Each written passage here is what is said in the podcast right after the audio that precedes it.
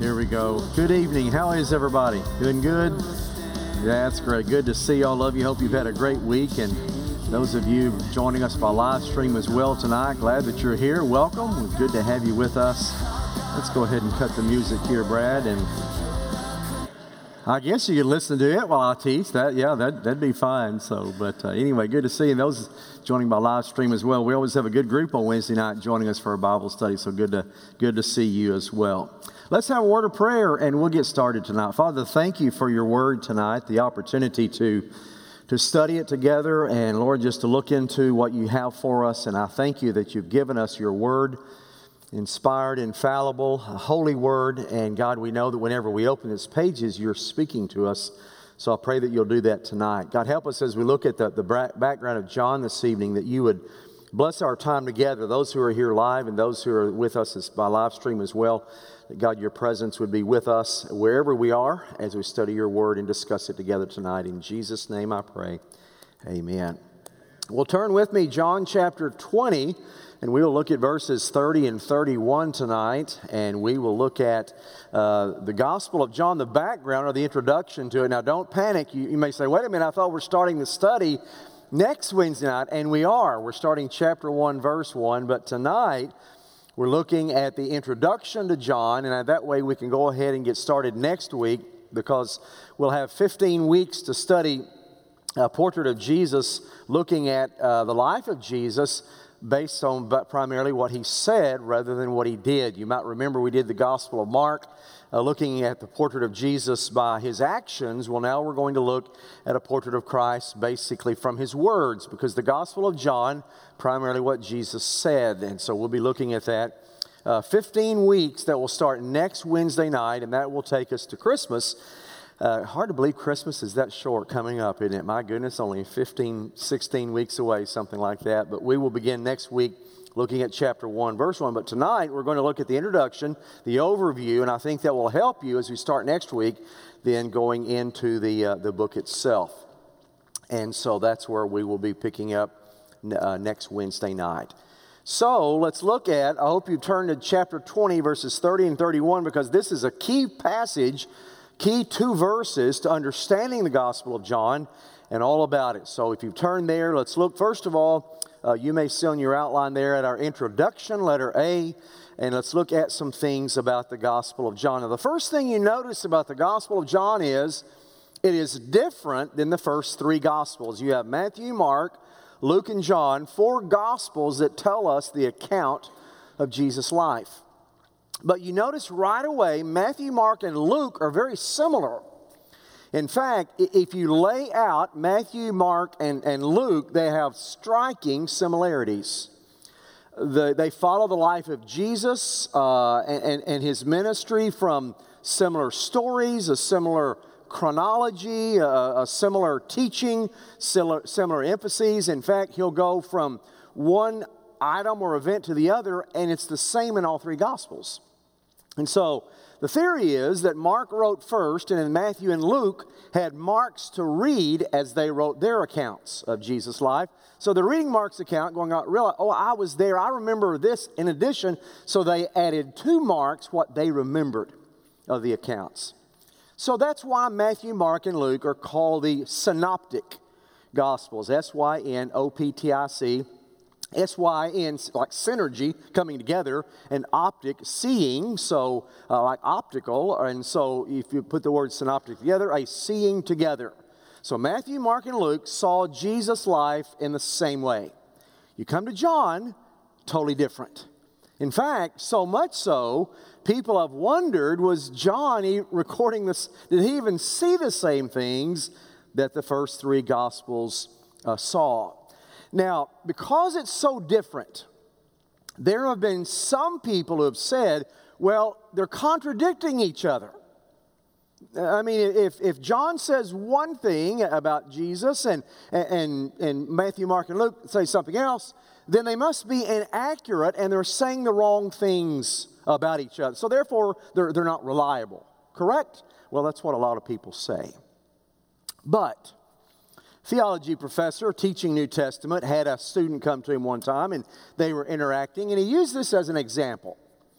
The professor said that this young married student that I had was telling me about his wife. And on one occasion, he said, We met at a Bible study. Okay, another occasion they're talking. And he said, Yeah, I met my wife. We were sitting on a couch. And then another time we were talking, and he said, Well, my wife and I met in an attic. Well, where did they meet? He must be lying, right? Well, he got to talking, and they met in an upstairs attic room where a group was having a Bible study, and they were sitting on a couch together, got to talking, and that's how they met. So, did that mean the first three statements were all inaccurate and they contradicted each other? Not at all. So, whenever you look at the Gospels of Matthew, Mark, and Luke and the Gospel of John, they're not contradicting each other at all.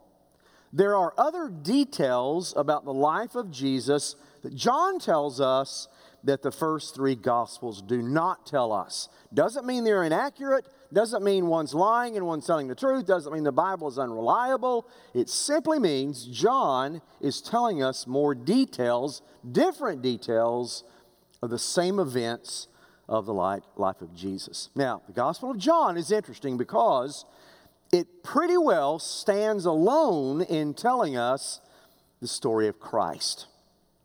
What do I mean by that? 90% of what John tells us is not mentioned anywhere else in the New Testament. Doesn't mean it's inaccurate. Because John tells us, chapter 13, verse 34, I was an eyewitness. I saw all of this with my own eyes. I'm not listening to somebody tell me about Christ. I was there. And so we know it was reliable, but 90% of a gospel does not have a direct parallel in any of the other first three gospels. So John itself pretty well stands alone. He supplements, he doesn't contradict, but he supplements the first three gospels. Now, one thing that's important to remember is none of the four gospels ever intended to give us an exhaustive account of Jesus' life. None of them. So you see stories like The Chosen or television shows like The Chosen that may say, well, uh, maybe something happened like this. And some people get all up, up in arms. Oh, oh, no, the Bible doesn't say that. Jesus did a lot of things the Bible doesn't tell us about. So, John is the one that tells us Jesus did many other things that are not recorded here this is not an attempt to give you an exhaustive list of every single thing Jesus ever did. It's never intended to do that. And so he tells us that in chapter 20, verses 30 and 31. So go to there now, go to the passage we looked up. And John tells us why he wrote his gospel. Chapter 20, verse 30.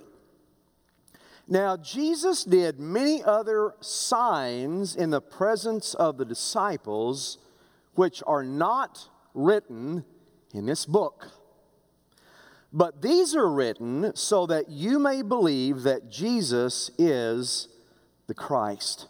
So, uh, the, the Son of God, and that by believing you may have life in his name. So, he tells us right away there were other things that Jesus did I didn't record, Matthew didn't record, Mark didn't record, Luke didn't record.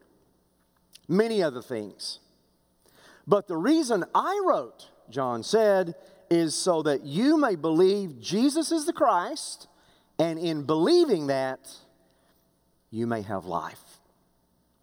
So, folks, the reason that John wrote his gospel was because that people would be saved. It was evangelistic more than it was historical. Was it historically accurate? Yes, that wasn't his purpose.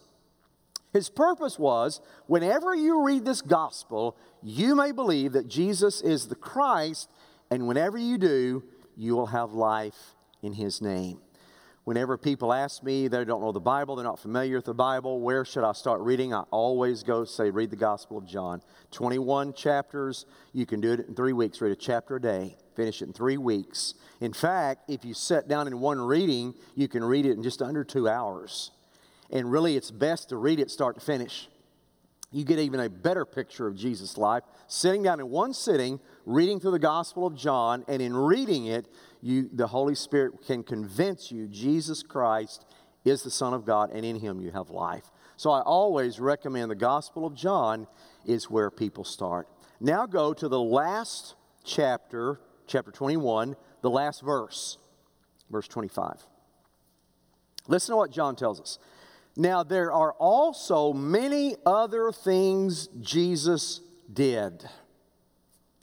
Were every one of them to be written, I suppose the world itself could not contain the books that would be written. So it tells us right away Jesus did a ton more things than Matthew, Mark, Luke, or John ever record. So if you have shows that have conjecture that don't contradict Scripture, what's the, I mean, they're not saying it, it, it's, it, this is the way it happened. They're saying it could have happened. This could have happened. That's perfectly fine because you're looking at many of the things Jesus did that are not recorded for us. Now, let's move on. At the end of our study tonight, we'll have two microphones down here. If you have questions or comments, you can come to those, and that way, those joining us by live stream can hear your comments or questions as well. Go to letter B on your outline. Let's look at the author of the book. You say, well, it's the Gospel of John. That's simple enough, isn't it? Well, the only problem is it's never mentioned in the Gospel that John's the author. So, if it never mentions John as the author, how do we know John wrote it? Well, that's a good, good question.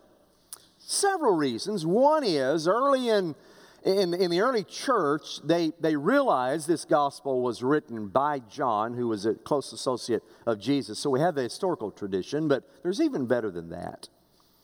Also, if you look, in John 21 24, we're told the author of the book is a eyewitness of Jesus. So that limits it to 12, right? 12 disciples. They were there, everything he did. Whoever was there writing this book saw everything because they lived with him. So it was somebody, after his ministry started, was there 24 7, it limits it to 12. Judas has died, it limits it to 11.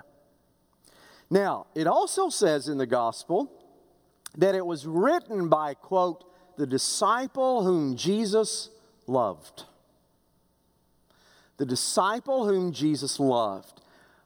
Other gospels tell us that John was referred to as the one, the disciple whom Jesus loved. So we narrow it down pretty, pretty easily. It was John. So that's how we know that John wrote the Gospel of John. He also mentions in here at the Lord's Supper, at the Last Supper, the, the disciple whom Jesus loved laid his head over on Jesus' uh, breast. And so we know then that it was John, the disciple whom he loved, eyewitness close there, even though the name's not mentioned, that it was, he was the author. So who was John? Well, he was the son, one of the sons of thunder, James and John. His dad was Zebedee. They were fishermen, started following Jesus. And he was there. He also wrote 1 John, 2 John, 3 John, and Revelation. So he wrote five books of the New Testament. John was one who saw Jesus as Messiah very early and followed him uh, throughout his, his, uh, his, Jesus' entire ministry. There have been some critics, probably within the last, I'd say, 30 years uh, in theological education, who have questioned Maybe John didn't write it. Maybe somebody else did. Who would be that someone else? Maybe a disciple of Jesus from Jerusalem. Why would they say that? Because John 1, the beginning, and John 21, the ending, are very different than the rest of the book. The style's different, the Greek is different, the writing's different, language is different. And so they take that to mean maybe somebody else wrote this other than John. I don't think so personally. I don't think there's enough evidence to say that. Uh, uh, sometimes you write differently at different times. Sometimes I write differently. It doesn't mean we're different authors. It means that we write different in different settings. And I think it's very much what happened in John 1, John 21, and then the rest of the book as well. So I think it's very uh, safe to say that we know for certain John, the follower of Jesus, wrote the book. So, if that's the case, we're reading for the next 15 weeks an eyewitness account of somebody who was there. They saw him, they heard him. So, whenever it says, Jesus said, and we're going to see that a lot over 15 weeks, we can know it comes from somebody who was there listening. Now, let's go to letter C on your outline, the date and place of the writing. John wrote it probably from Ephesus, probably around 85 AD. How do we know that? Well, if you remember at the cross, what happened? Jesus is on the cross and he sees his mother and he says, Woman, behold your son. And he turned to John, who was standing by Mary, and said, John, behold my mother. Take care of my word that's used there literally means take care of my mother. So after that time, John and Mary moved to Ephesus where they lived out their days. The other disciples were preachers, they went to different areas, they were martyred for the faith. John lived longer than any other disciple. They died for their faith. Some say John died of old age. People say, well, why did all the other disciples be martyred and John live longer? And a lot of theologians believe that it was because Jesus had commissioned him to take care of Mary, and because of that, he allowed him a longer life to do that. So they moved to Ephesus. They both died there.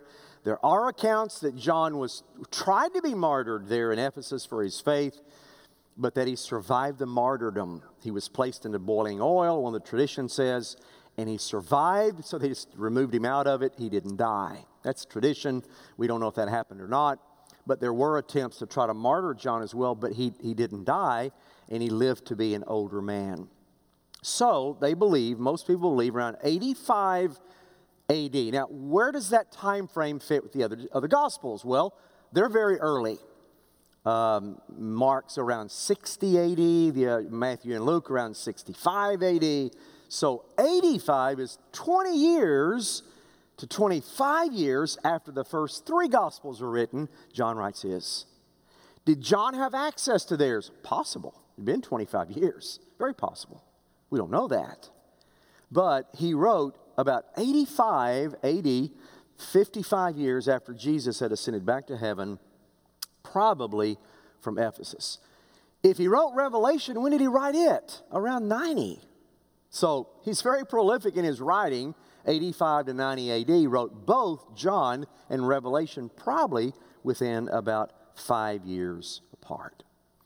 Now, go to letter D on your outline. Let's look at the purpose of the writing. We already saw this a little bit, but I want us to look at it just a little bit more here. Why did John write his gospel? Well, he wanted to paint a portrait of Jesus, and that's why I'm calling the study a portrait of Jesus that will begin next Wednesday night. But he paints us a portrait of Christ primarily by the words that Jesus spoke, that he witnessed, and that he heard. And as we saw, uh, it, it, it's written that the readers might know and believe that Jesus is the Christ, the Son of the living God, and by, by believing, you may have life in his name. Now, Let's go to letter C on your outline and look at the characteristics of the book because it, it really is unique. As you're doing that, turn to John chapter 1. We'll talk about this more next Wednesday night. I want to introduce it to you tonight. Turn back to chapter 1 of the Gospel of John, and in a moment, I'm going to talk about chapter 1, verse 1. John 1 1. Four characteristics of the, the, uh, the Gospel of John that I want us to talk about tonight, and we'll see these as they play out over the course of the next few weeks. The first characteristic of the book is the Word became flesh. John is the one that tells us Jesus, the eternal Word from heaven, came down to earth, and God became human. He became flesh. Did you notice the other Gospels begin their story of Jesus with his birth in the manger? The, the Christmas narrative. John does not have a Christmas narrative, does it? He doesn't begin in the manger, never mentions a manger. He starts much earlier in Jesus' life, and that is all the way back to the beginning because he's eternal. He's not a created being, he is eternal. So the Word became flesh. Chapter 1, verse 1 In the beginning was the Word, and the Word was with God, and the Word was God. Verse 2 He was in the beginning with God. By the time John wrote in 85 AD, there's already a teaching circulating in all the churches that Jesus was not eternal. He was a created being. It's called Gnosticism. By the way, Mormons believe that. Jehovah Witnesses believe that. There are a lot of groups today that believe Jesus is not eternal, that he's a created being. Well, there was a teaching called Gnosticism that began to teach that. So, John, very first verse, combats Gnosticism and says, In the beginning was Christ.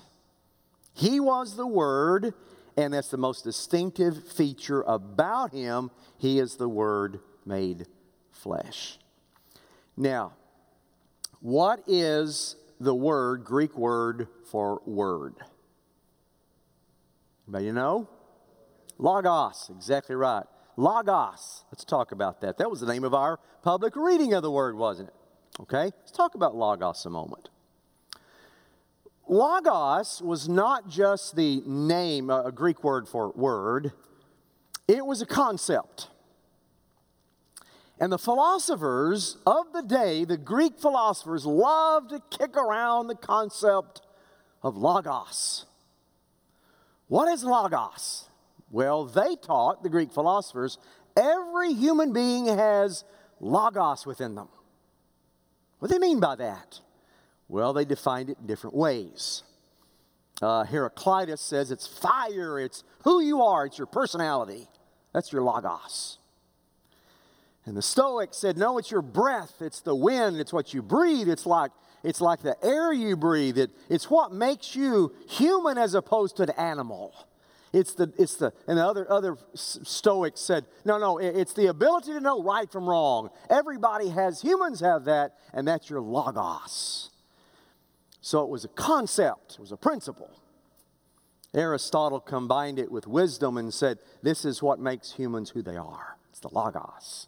So philosophers love to gather and kick around the concept of logos. Sometimes defined as word, sometimes defined as speech, sometimes defined as reason, but philosophers love to talk about the topic of logos. So John comes along. What does he say? In the beginning was logos. Every philosopher of the day would read that and go, Amen, John, we're with you. And the Logos was with God. Yes. And the Logos was God. And then he starts talking about Christ. And what John is saying is, and the philosophers of the day would have gotten it, Logos is not a philosophical concept. Logos is a man, it's a human, it's a person. It's the divine being who created you, who came down to this earth and walked on this earth. Let me tell you his story.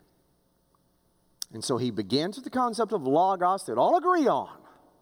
And he used that to transition to Jesus. And so that's why the concept of the Word becoming flesh, very big, pervades the entire Gospel of John. Now, here's something interesting. Interestingly, it was the humanity of Jesus that was questioned in the early church, not the deity of Christ. It's amazing, isn't it? Think about that. Here's Jesus, 100% God, 100% man, and the early church believes that, but then a group 50 years later began to question Jesus. Was he really God and man together? And you would think they would begin to question, well, was he really God or not? But that's not what they questioned first. They questioned whether he was human or not. They accepted he was God. So a teaching developed within the church that taught Jesus was not really human. He, he was God, but if you were to shake hands with him, you couldn't, as you'd go right through him. He appeared to be a human, but he wasn't. And so, the very first teaching in the early church that threatened the, the, the doctrine of the church was questioning whether Jesus was human or not. Is a teaching known as Doceticism. So, John, throughout his gospel, we're going to see he emphasizes the human nature of, of Jesus. You're going to see all through John, he is telling us he was human. I was there, I saw him. So, in the gospel, you have Jesus traveling, walking with his mothers and brothers from one town to another. He didn't fly, he walked like a human. He emphasizes he walked from this place to another. John emphasizes Jesus asking for a drink of water from the woman at the well. Nobody else recorded that. John recorded Jesus crossing the sea. John records Jesus falling asleep, as humans do, falls asleep. John records Jesus spitting on the ground and making some mud and putting it on a man's eyes. Jesus, uh, John records Jesus weeping over Lazarus. The others don't record that. Very human emotion. John records Jesus washing the disciples' feet. The other gospel writers don't go into that great detail. Very human like thing today. John records Jesus dying, bearing, resurrected, and then appearing afterwards. John's the one that tells us with nail prints still in his hands. So, all the way through John, he's trying to get the point across folks, he's as human as you and me. Because early in the church, his humanity was what was questioned first. Now, let's go to the second characteristic of the book Jesus' divine qualities. Okay, I, I thought you were trying to say he's trying to show Jesus as human. He was. But he also showed Jesus is God. And he did it in groupings. We're going to see that as we go along. He'll group a story here and group stories over here and group stories over here. Each one of the groupings pointing to the deity of Jesus. The fact that he is 100% God, and the stories move from the abstract to the concrete. We'll see that as we go through. He tells us Jesus is life. Well, who's life? God is life, but so is Jesus.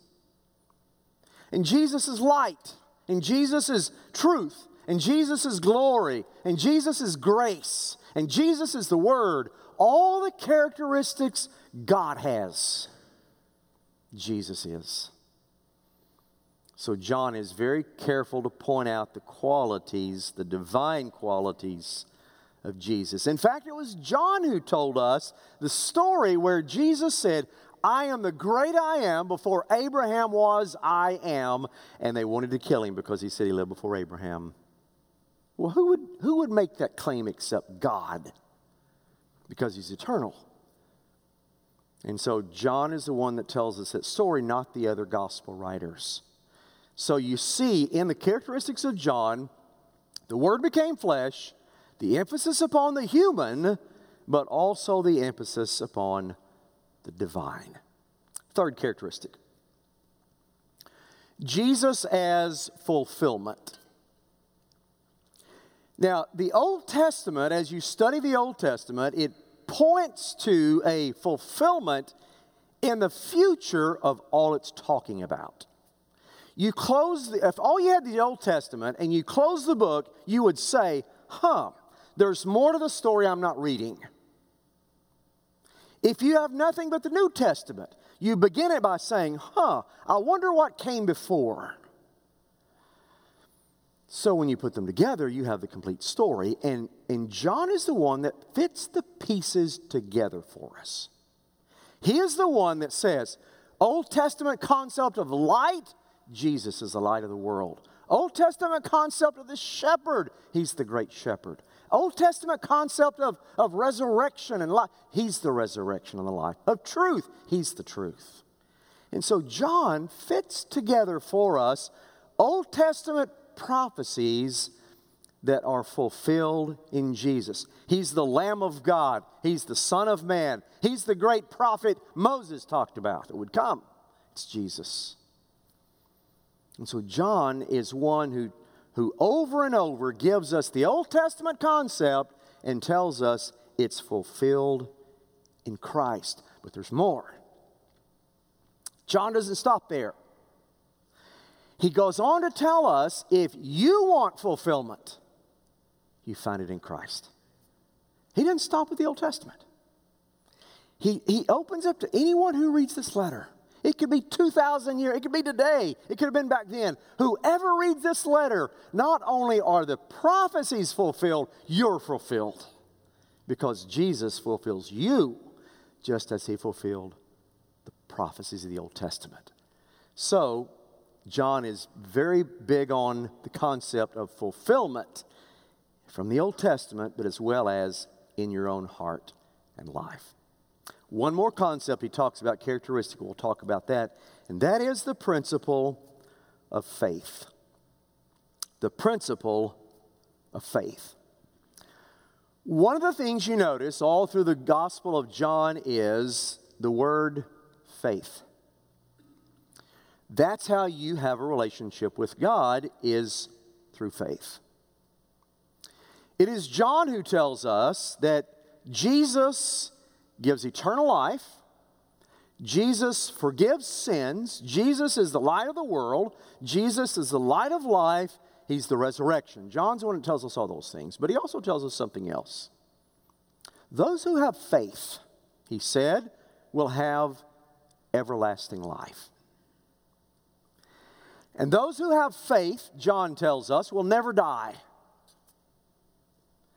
And those who have faith, John tells us, are the children of God. John tells us all those things. And then conversely, he tells us, those who do not have faith are condemned. They're condemned already, he said, because they don't have faith.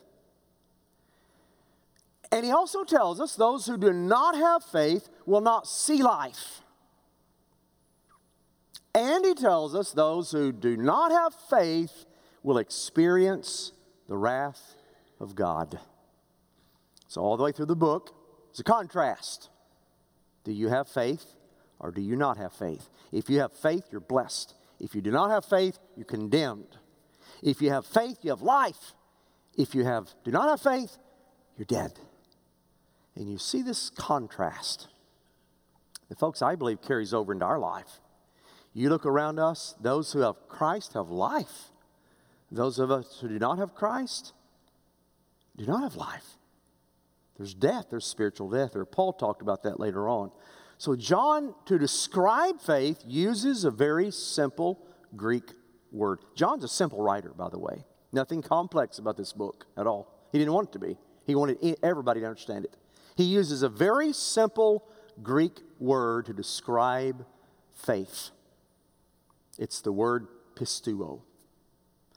One of the most common Greek words of the day, as you study the Greek language, it's a very simple word and it means believe. Believe. Those that believe in your name will be saved. Those that have be- believe in Christ will have eternal life. What John 3:16 say, if you believe the Lord Jesus Christ, you'll have everlasting life. And the word pisteuo meant to put all of your rest, all of your weight entirely upon something. So he used the very simple term believe, pisteuo, that you place all of your weight on Christ and you'll have life. So those are the four characteristics of the book. A couple of other items. We'll take your questions or comments and we'll close. If you look at letter F on your outline, it's the great I am. In the Gospel of John, Jesus nine times says, I am. I am the bread of life, chapter 6. I am the living bread, chapter 6. I am the light of the world, chapter 8. I am from above, chapter 8. I am the gate of the sheep, chapter 10. I am the good shepherd, chapter 10. I'm the resurrection and the life, chapter 11. I'm the way, the truth, and the life, chapter 14. I'm the true vine, chapter 15. Nine times he says, I am the whatever analogy he uses.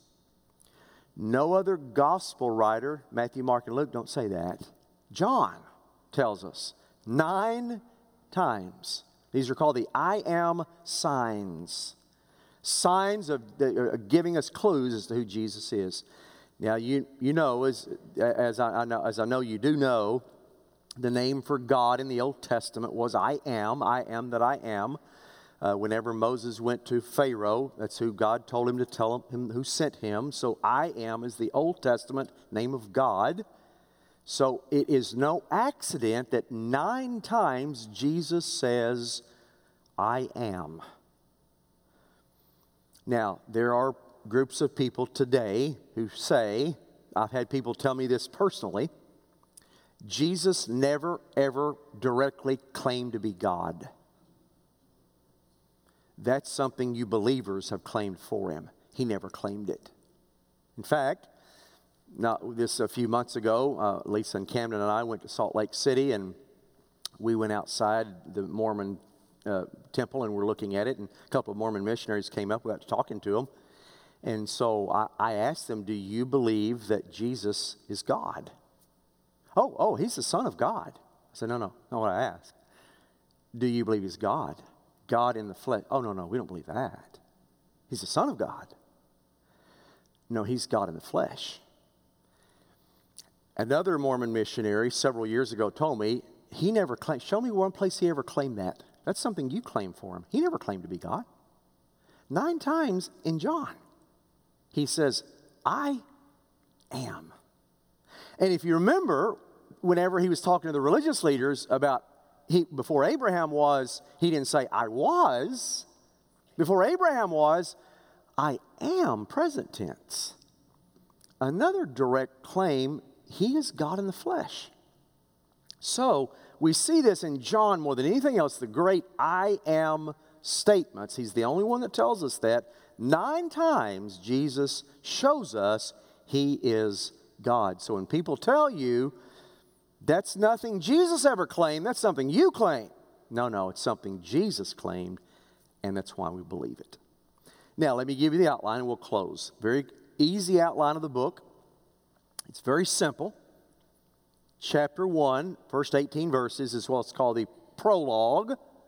That the prologue, you say the word logos in there, pro, what came before.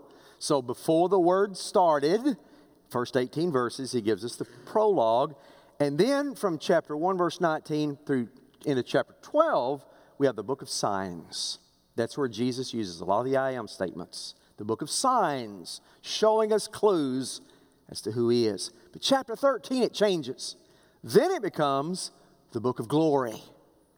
The book of glory and that is chapter 13 through the resurrection, chapter 20. And then chapter 21 is the epilogue, which means the ending of the word. So we've got the prologue to begin, the epilogue to end, and in between, a book of signs and a book of glory. God shows who He is, Jesus shows who He is, and the glory that He has from the Father. And that's really simply the outline of John. It's the simplest outline I know of. And that way you can kind of hang your, your, your mind on that outline as we go through it. And I think knowing these things will help you understand as we start next week, next Wednesday night, in a little greater way, what John is telling us about Jesus. Now, questions or comments, if you have any, make your way to the microphone, if you will. That way we can have everyone hear what you would have to ask or comment on. Anybody live here that wants to ask? Well, everybody's live, but I mean in person here. But so, any questions, comments? I didn't cover it that well. Surely you have some questions.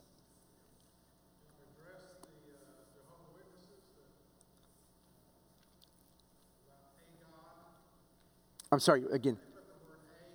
Yes, yes, yes. In, in, case you didn't hear that, uh, Bill asked, will, will we address uh, the Jehovah Witnesses using a God rather than the God, the, whereas the definite article is what's used, but they substitute in, in the Book of Mormon a God that Jesus was a God, you know, not, not the God. And so, yeah, we'll address that as we go through it too, absolutely. So, very good. Other questions or comments? All right. Well, we will wrap up with a word of prayer. It's good to see you tonight. And next Wednesday night, we will begin with chapter one, uh, looking at, and what's interesting about chapter one, I just got to get this in before we start. It's all about John the Baptist next week. There had been a, a, another group within the church, all kind of groups trying to fracture the early church. There had been another group within the church uh, that developed very early, John the Baptist followers. And they tried to elevate John the Baptist higher than Jesus. Uh, and so we see in chapter 1, John addresses that right away by saying, No, no. We have a testimony from the John the Baptist that begins in chapter 1, verse 19, that he himself said, I was there, I heard it. He himself said, he, I, he is so much greater than I am, I'm not worthy to bend down and unlatch his sandals. And so we see in this, John's the one that really tells us that John the Baptist was the one that said, He must increase and I must decrease because he's greater than I am. That was directly to the teaching in the church that developed that John the Baptist's followers said he was greater than Jesus. We'll talk more about that next Wednesday night. Let's pray together and we'll dismiss. Father, thank you tonight for the opportunity to talk about your word. Your word is life, it's everything John told us that it is.